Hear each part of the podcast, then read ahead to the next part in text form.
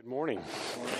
It's good to see you. I, I, was here for for that extra hour of sleep, man. I got I got it. I took it. I hope you did too. Uh, and you're energetic, like something new. Uh, it happens once a year. Like you guys were mostly on time today. That was awesome. So thank you for that. Uh, but it's it's good to be with you. If you're just joining us, welcome to Redemption Park. My name is Mark. It's my joy to open up God's Word with you to the book of Luke this morning. We're in Luke chapter 4 as we are working our way through the Gospel of Luke, just seeing and savoring Jesus, and we'll do that again this morning. Uh, as you're turning there, I'll go ahead and read the first two verses, and then we'll, we'll jump into it. So, Luke chapter 4, uh, verse 31. Listen carefully. This is God's Word. Says then he went he jesus went down to capernaum a town in galilee and on the sabbath he taught the people. They were amazed at his teaching because his words had authority. Amen. Amen. Well since Jennifer and I first started dating. Now, we've been married almost 25 years, so I think we were dating, what, 27 years ago? Um, there, there's something that happened when, when, we were driving that continued to happen. Uh, last week, I kind of threw my daughters under the bus uh, on driving. Now I'll throw my wife under the bus. Uh, not really, not really. But we were, we like the first time it happened, it was quite alarming. In fact, it was alarming every time because we'd be driving down the road and Jennifer'd be in the passenger seat and I'd just be driving along, minding my own business, and she'd go, "Watch out! Watch out! There's a cop! There's a cop!" I'm like what is wrong with you? God, what? She's like, well, 5 0, 5 0, she would say actually back then. I'm like, woman, what? Now, uh, now I'm nervous. Now I'm, now I, I don't know how to drive. Like, it, it, like to this day, she'll still see a cop and freak. I'm like, well, what, what is this authority flinch that you have with cops? I realize you went to Denver public schools and I went to Littleton public schools. So maybe it's that. Maybe it's just a cultural thing. But uh, th- there is this kind of flinch, I think, for a lot of us, uh, whether it's the cop. I, I, know Pastor Rick was telling me he felt the same way whenever he sees a cop. Anyone else share that here? Anyone, any other spouses scream out like, hey, there's a cop? Okay, so we have a few. We have, you're not alone, Jennifer. Um, but I do think there is a, the kind of innate in us an authority flinch, like ah. Even though, like, I think most of us would would agree, cops are a good thing. Like, cops are good. Like, why would we pull back from that?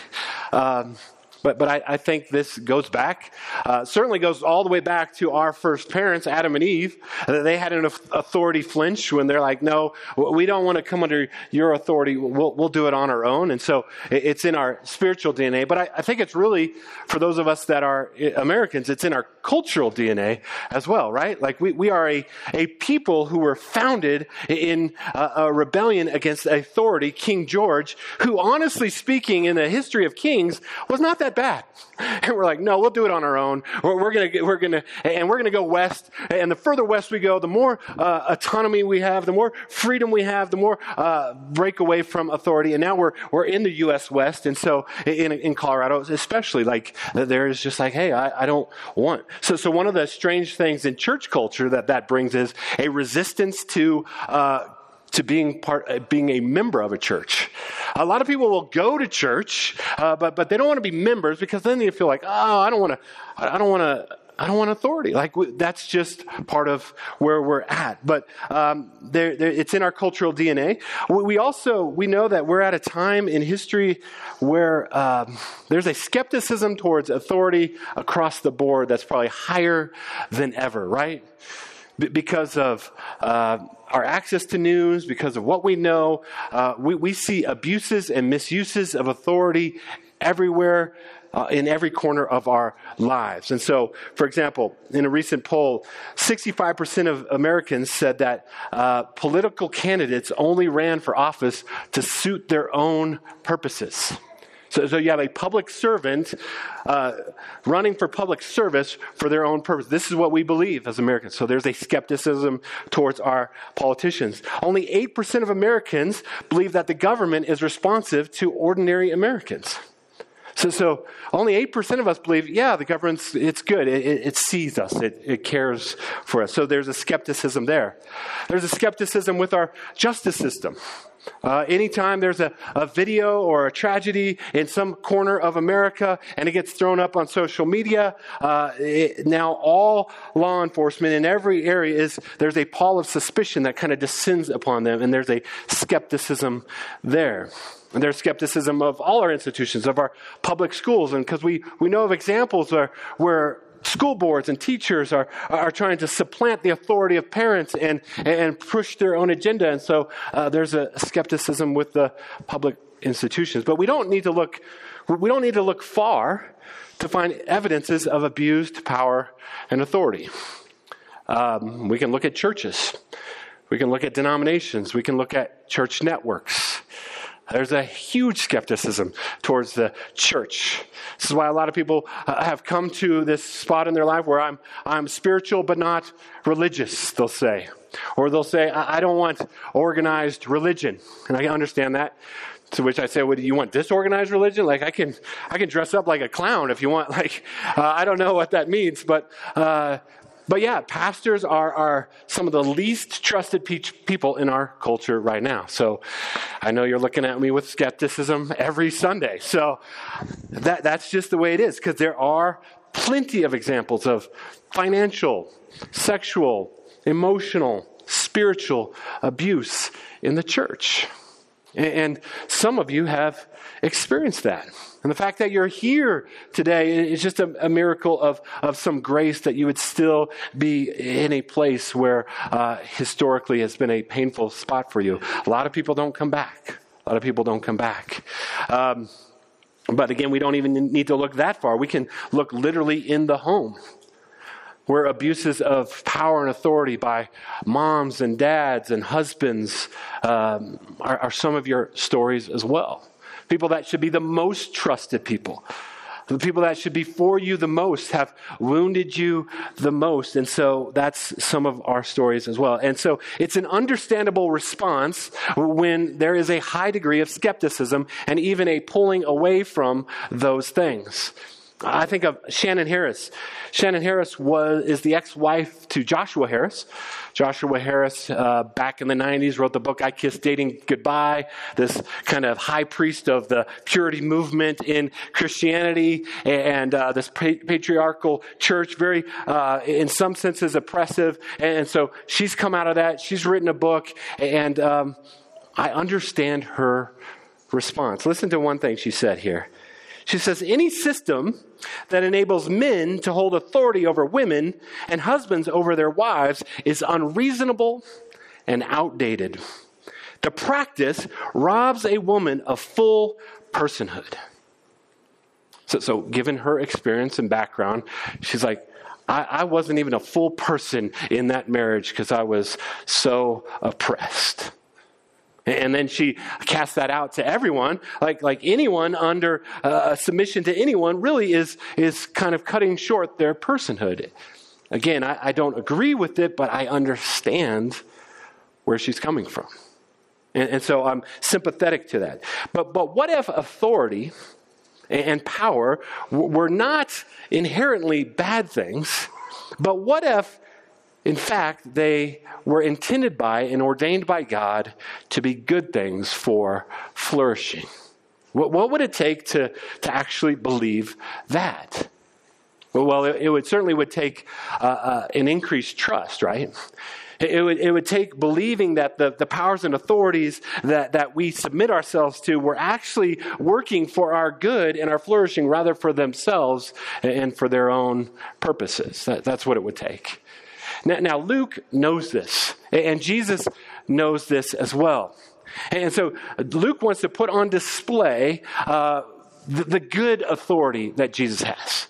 Jesus has ultimate authority, and he wants to show us that actually, uh, when authority is, uh, is exercised like Jesus exercised, he becomes a, a kind of model for us in our world, then there is life, there's flourishing, there's joy, there's peace, and so this is what Luke is going to show us here in this passage as he show he enters we enter into a day in the life early on of Jesus' ministry. Now it said uh, in verse 32 after he was preaching they were amazed at his teaching because his words had authority. So, so there's the word. It's going to be come up several, several times in, the, in our passage, the authority of Jesus. And so we ask the question, what, what, what does that look like?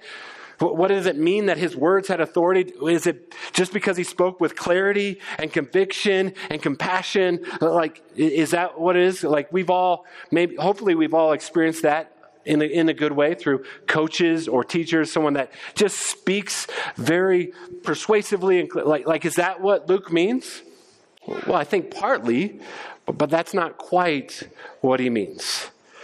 What does it mean that he had he spoke with authority? Maybe maybe it's the content of his message. Like Jesus came with some some, some radical new ideas. He came talking about the, the grace of God and the kingdom of God, and and maybe that's where he talked so differently than all the other religious leaders. Maybe that's where his authority was. And, and again, I think that's part of it, but that's not what Luke is getting at here either. In fact, Luke's going to answer the question what does it look like that Jesus words had authority. And what can we learn about authority in our world and in our life and in our faith as a result? Well, let's keep going then. Verse 33. In the synagogue, there was a man possessed by a demon, an impure spirit. He cried out at the top of his voice. Now, just think for a moment how how alarming that would be if all of a sudden Sandy in the second row screams out in the middle of my sermon, demon possessed. That's a that's a that's a sermon that you're sorry, I just don't mean to throw you under the bus. I'm just saying, if you were demon possessed and you scream out at the top, like we will all remember this service for the rest of our lives. Remember that day when Sandy was demon possessed and she screamed out at the top of her lungs. Like it's a, it's unsettling at the very least. So, so here they're in they're in their worship service, and the, this demon possessed man screams out at the top of his lungs, "Go away! What do you want with us, Jesus of Nazareth? Have you come to destroy us? I know who you are, the Holy One of God." And everyone's like, well, "What is going on? Well, what is happening?" Well, in this moment, now it's not just a question of Jesus' clarity and conviction and compassion and what he's, his content about the kingdom of God. Now it's going to be a question okay, is this going to be a spiritual showdown between good and evil? Like in that time, there were itinerant exorcists they would travel around uh, when they'd hear stories of demon possessed people, and they would have these elaborate rituals and incantations and long, drawn out, drawn out things that would cost the, the family members a lot of money to, to come and, and get their, their, their son or daughter or brother and sister delivered from this de- demonic possession. They're like, okay, this is going to happen here. This is what they're thinking, right? Now, you might be thinking, because you uh, live in Parker, Colorado in 2023, you're like, that's, I don't know if I can believe in that part of the Bible, demon possession. Isn't that just mental illness or, or something like that? Well, in, in a lot of the world today and, and throughout church history, there, there, is, um, there is a lot of examples and evidences of demonic possession. I, I, fully believe that it is present. Paul will say that our, our battle isn't against flesh and blood, but against the, the spirits, the principalities, the dark forces in this world. I, I believe there is a, a, a spiritual warfare going on even now in this room. It just doesn't manifest itself in the same way. I believe that because living 10 years in Southeast Asia, there are at least, at least three explicit occasions where, where I encountered the demonic manifestations uh, in the spiritual world. Like, and that was just a normal occurrence in some parts of the world. Well, this was a normal occurrence here. And, and so there's this question and there's this idea in people's minds uh, of this battle between good and evil, this kind of dualism. And so, Jesus, do you really have authority? Do your words really have authority? And so here's how Jesus responds Be quiet, Jesus said sternly. Come out of him. Then the demon threw the man down before them all, and he came out without injuring him. Notice there's no dualism here. There's no showdown here. There's no like, oh, can Jesus, can he, can he confront the, the dark forces? No, he's just like, stop it. Knock it off. And now all the people, all of a sudden, the people see, oh, this cat is different. His words have authority. In fact, that's what they said. All the people were amazed and said to each other, What words these are! With authority, and power, he gives orders to impure spirits and they come out. And the news about him spread throughout the surrounding area. They see that, that this guy speaks a word and things change. And this has always, always been the case with Jesus. Co creator of the cosmos. Hebrews 11:3 we believe by faith that that God commanded God spoke and the universe came to existence that which is visible came from that which was invisible Jesus speaks and things change this is what Luke means when he says, Oh, Jesus had spoke with authority. Whenever and wherever Jesus speaks, everything changes. Everything changes. But again, Luke isn't just trying to show us that Jesus' words have authority and power. He's trying to show us something about the character and nature of what good authority looks like. Because here's, here's the deal, and there might be some people in this room that share this. For, for some people, the stumbling block to faith is, man, I, I, just don't know if Jesus was real and the miracles were real. Did he really die? And, and was, was he really ro- rose again? I, I get that. The Bible is sympathetic to that. Jesus is sympathetic to that. He actually is very compassionate with people that are wrestling with doubt. But then there's the other group of people that would not call themselves followers of Jesus, and yet they believe in Jesus. They believe that he was the Son of God. They believe he lived a perfect life.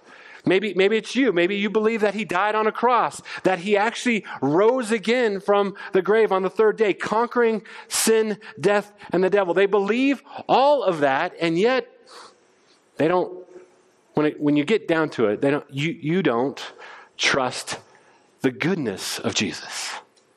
You, you don't trust that Jesus really wants to exercise his authority for your good for your flourishing, for your life. You think Jesus is going to tell you, hey, stop sinning, that thing that you really love, stop sinning, and then follow me. And to be clear, Jesus is going to tell you that. He is going to command you to turn from your sin and to follow him. But it's not because he wants to rob you of joy and life. He, he, knows that what's robbing you of joy and life is your sin that will lead you to destruction. And so he calls you away from that and he has your eternal joy in place. You just don't believe that. You just don't trust that he actually knows better than you. So it's a matter of authority. You don't want to come under his authority. It's a matter of trusting that he has good authority. And so Luke goes on to show us the kind of authority Jesus exercises. Verse 38 Jesus left the synagogue and went to the home of Simon. So that's Peter. Uh, if you go to our Israel trip, if it ever goes, uh, you'll, you'll probably go to Capernaum. Is that right? Yeah.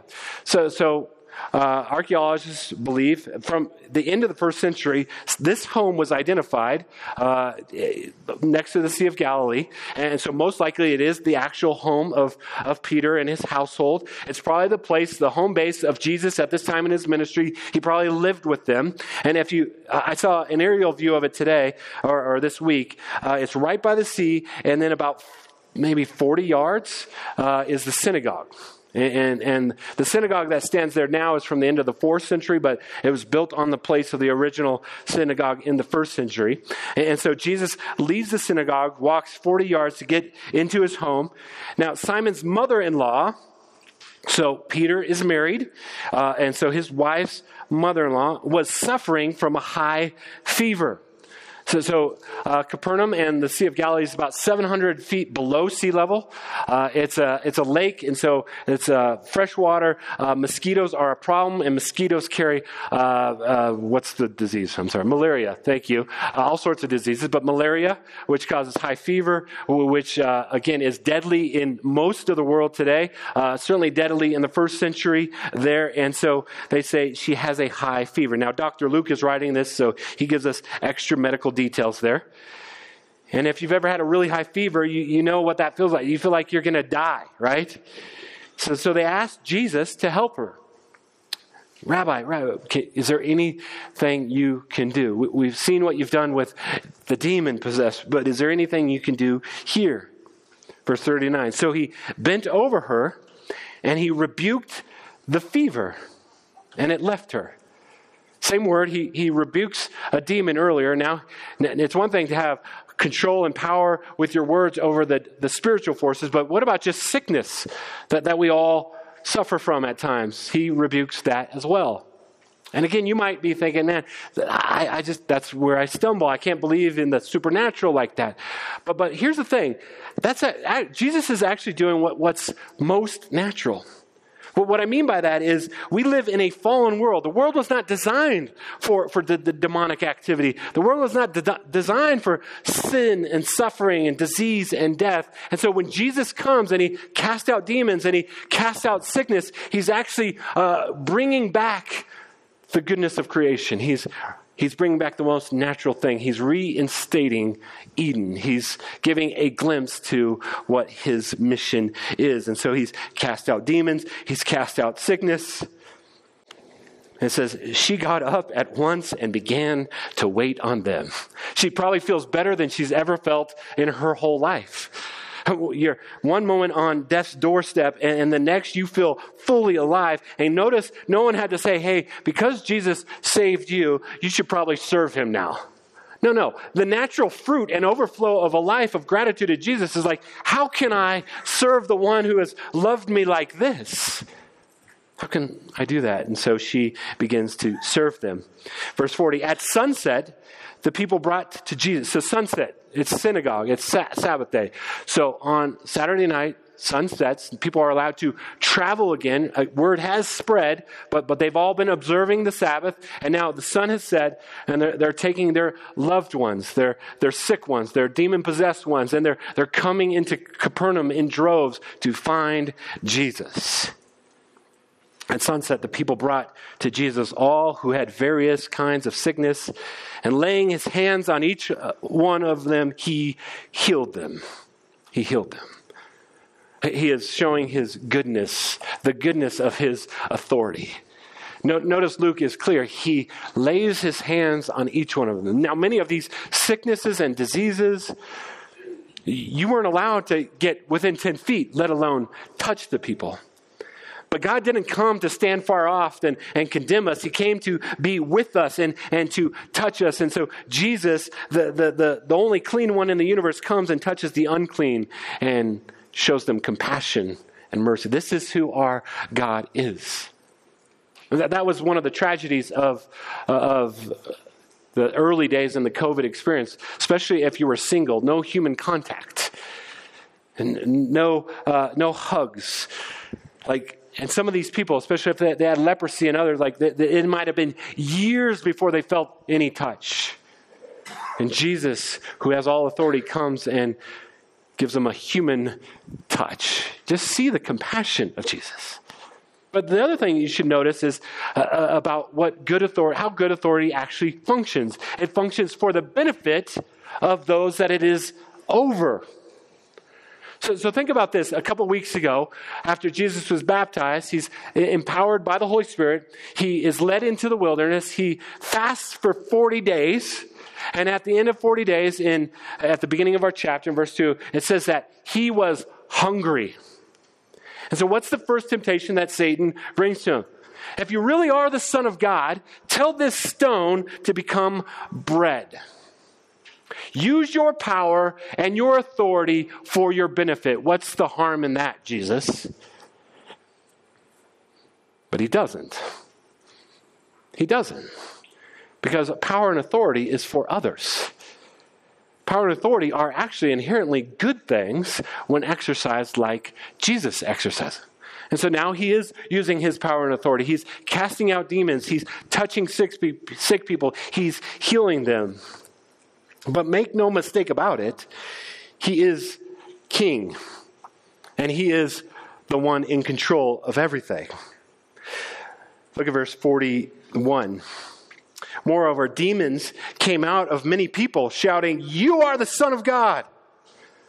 But he rebuked them and would not allow them to speak because they knew he was the Messiah. Now, a couple things to note here. Uh, the people, the, the pe- not the people, the, uh, those that have the best theology in this whole passage are the demon possessed.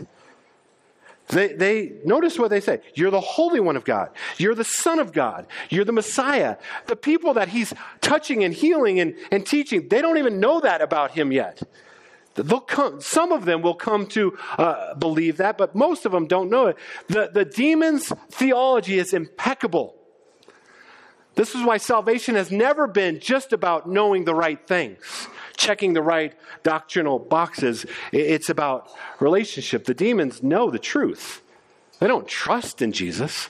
They certainly don't turn and try to uh, serve him and, and be in relationship with him. They are impeccable in their theology. So, so, so they, they need to come to trust Jesus.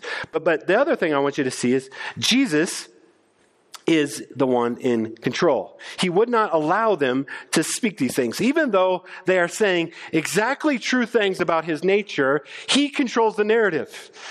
He says, I will, I, I will proclaim these truths in my time, in my way, not in your way. I control the narrative. He controls the narrative of all of our lives, by the way. He is the king. Then, verse 42 at daybreak, Jesus went out to a solitary place. So, so we know that the, the busier things got in Jesus' life, the more hectic, the more he just had to find time to get away to pray and to be with his God. So sometimes with his father. Sometimes it was in the morning, like in this case. Sometimes it's late at night. Sometimes he just needed to get away and connect with his heavenly father. And this is what he's doing. It says the people were looking for him and when they came to where he was, they tried to keep him from leaving. This is the opposite problem that Jesus had last week in Nazareth. Remember in Nazareth, that they were so angry with him, they took him outside the town. They were going to throw him off the cliff to kill him. And he's like, No, that's not my time. I'm the one in control. And now it's the opposite problem. We love you so much, Jesus. We're going to keep you for ourselves. I mean, that's a good problem to have right? Like he, he's rocking it at this point. Things, ministry is booming, right? Things are going well. I mean, he's, he's Joel Osteen at this point, right? Is that, is that too much? Or you don't know about Osteen? Okay. Like, he's a rock star. I tell you what, like, so Redemption Parker's six and a half years old. I have no desire or longing to ever plant another church. But Jesus is like, I got, I got other stuff to do. Thanks for, thanks for liking me so much. But again, even, even your love for me does not control the narrative. My Father controls the narrative. He is also a man under authority. Look at verse 43. But he said, I must proclaim the good news of the kingdom of God to the town, other towns also, because that is why I was sent. I was sent. By who? I was sent by the Father John's gospel tells us all the time that Jesus says, Whatever the Father is doing, I do. I, I do the will of the Father. Here's authority under authority. And so that's what he does. And he kept on preaching in the synagogues of Judea. He is the model of good power and authority. Imagine if all those institutions, all those other things that I mentioned earlier, uh, if they actually worked in the way God intended for the flourishing of the people, right? What are, what are some takeaways we can take from this as we come from this passage? Well, the question is how, how then should we live? Well, we should watch how Jesus uses his authority for our good. We're going to see this throughout the gospel. Luke wants us to, to know and, and begin now in our lives, wherever you're at in your life, begin now uh, growing in your trust in the goodness of Jesus. Do, do you trust that Jesus is for you and, and is not against you? His, his, good, his goodness is for you. Do you really believe that down to the core of your being? If you really believe that, then when life hits, you'll still have that. Because here's what Luke knows Luke is writing this toward the end of the first century. Luke has been on journeys with the Apostle Paul on missionary journeys. They've been imprisoned, they've been beaten, they know of martyrs who have lost their lives, like Jesus' brother James, because of his following of Jesus. Luke knows that Jesus is going to come and say some very difficult things, like Luke 9 23. If anyone would come after me, if anyone would be my disciple, he must take up his cross and follow me daily. None of us are going to do that if we don't believe that Jesus is ultimately for our good and he's ultimately in control. So Luke wants us to trust not just in his power and authority, but in his goodness. So, so my question for you is where do you have a hard time trusting in the goodness of Jesus right now in your life? Where do you think Jesus is holding out on you? Where do you think if you if you followed Jesus instead of your way, you, you would be less satisfied with life? Maybe it's in one of your relationships. Maybe it's in the way that you handle money. And Jesus is always going to be talking about money because he wants your heart, not your money, but you, that's something that's going to wrestle with you all the time. Maybe it's in your calling in life. I feel like Jesus is calling me to this, but I just don't know. I feel afraid. Do you really believe in the goodness of Jesus? Do you believe in the authority and the power of Jesus? Where is it? So that's the first thing. We should watch how Jesus uses his authority for our good. We, this is number two, we as the people of God should work to reform and restore good authority. Right? Like this is part of our commission. This is the original commission to Adam and Eve is to steward the earth, but now as God's people, we, we are, we are for the world. We want, we want to see the flourishing of the whole world. And so we lean in and we press into where areas are, are, are off. Right? So we're not anarchists. When we see there's a problem with the, the justice system, we don't say defund the police. And at the same time, we, we don't say, hey, support the blue no matter what and turn a blind eye. No, we are God's people. We say, no, this is a good institution. Like, go to any place where, where the justice system has broken down and there is no cops in the neighborhood. You don't want to be there. Like, there's not flourishing in that place.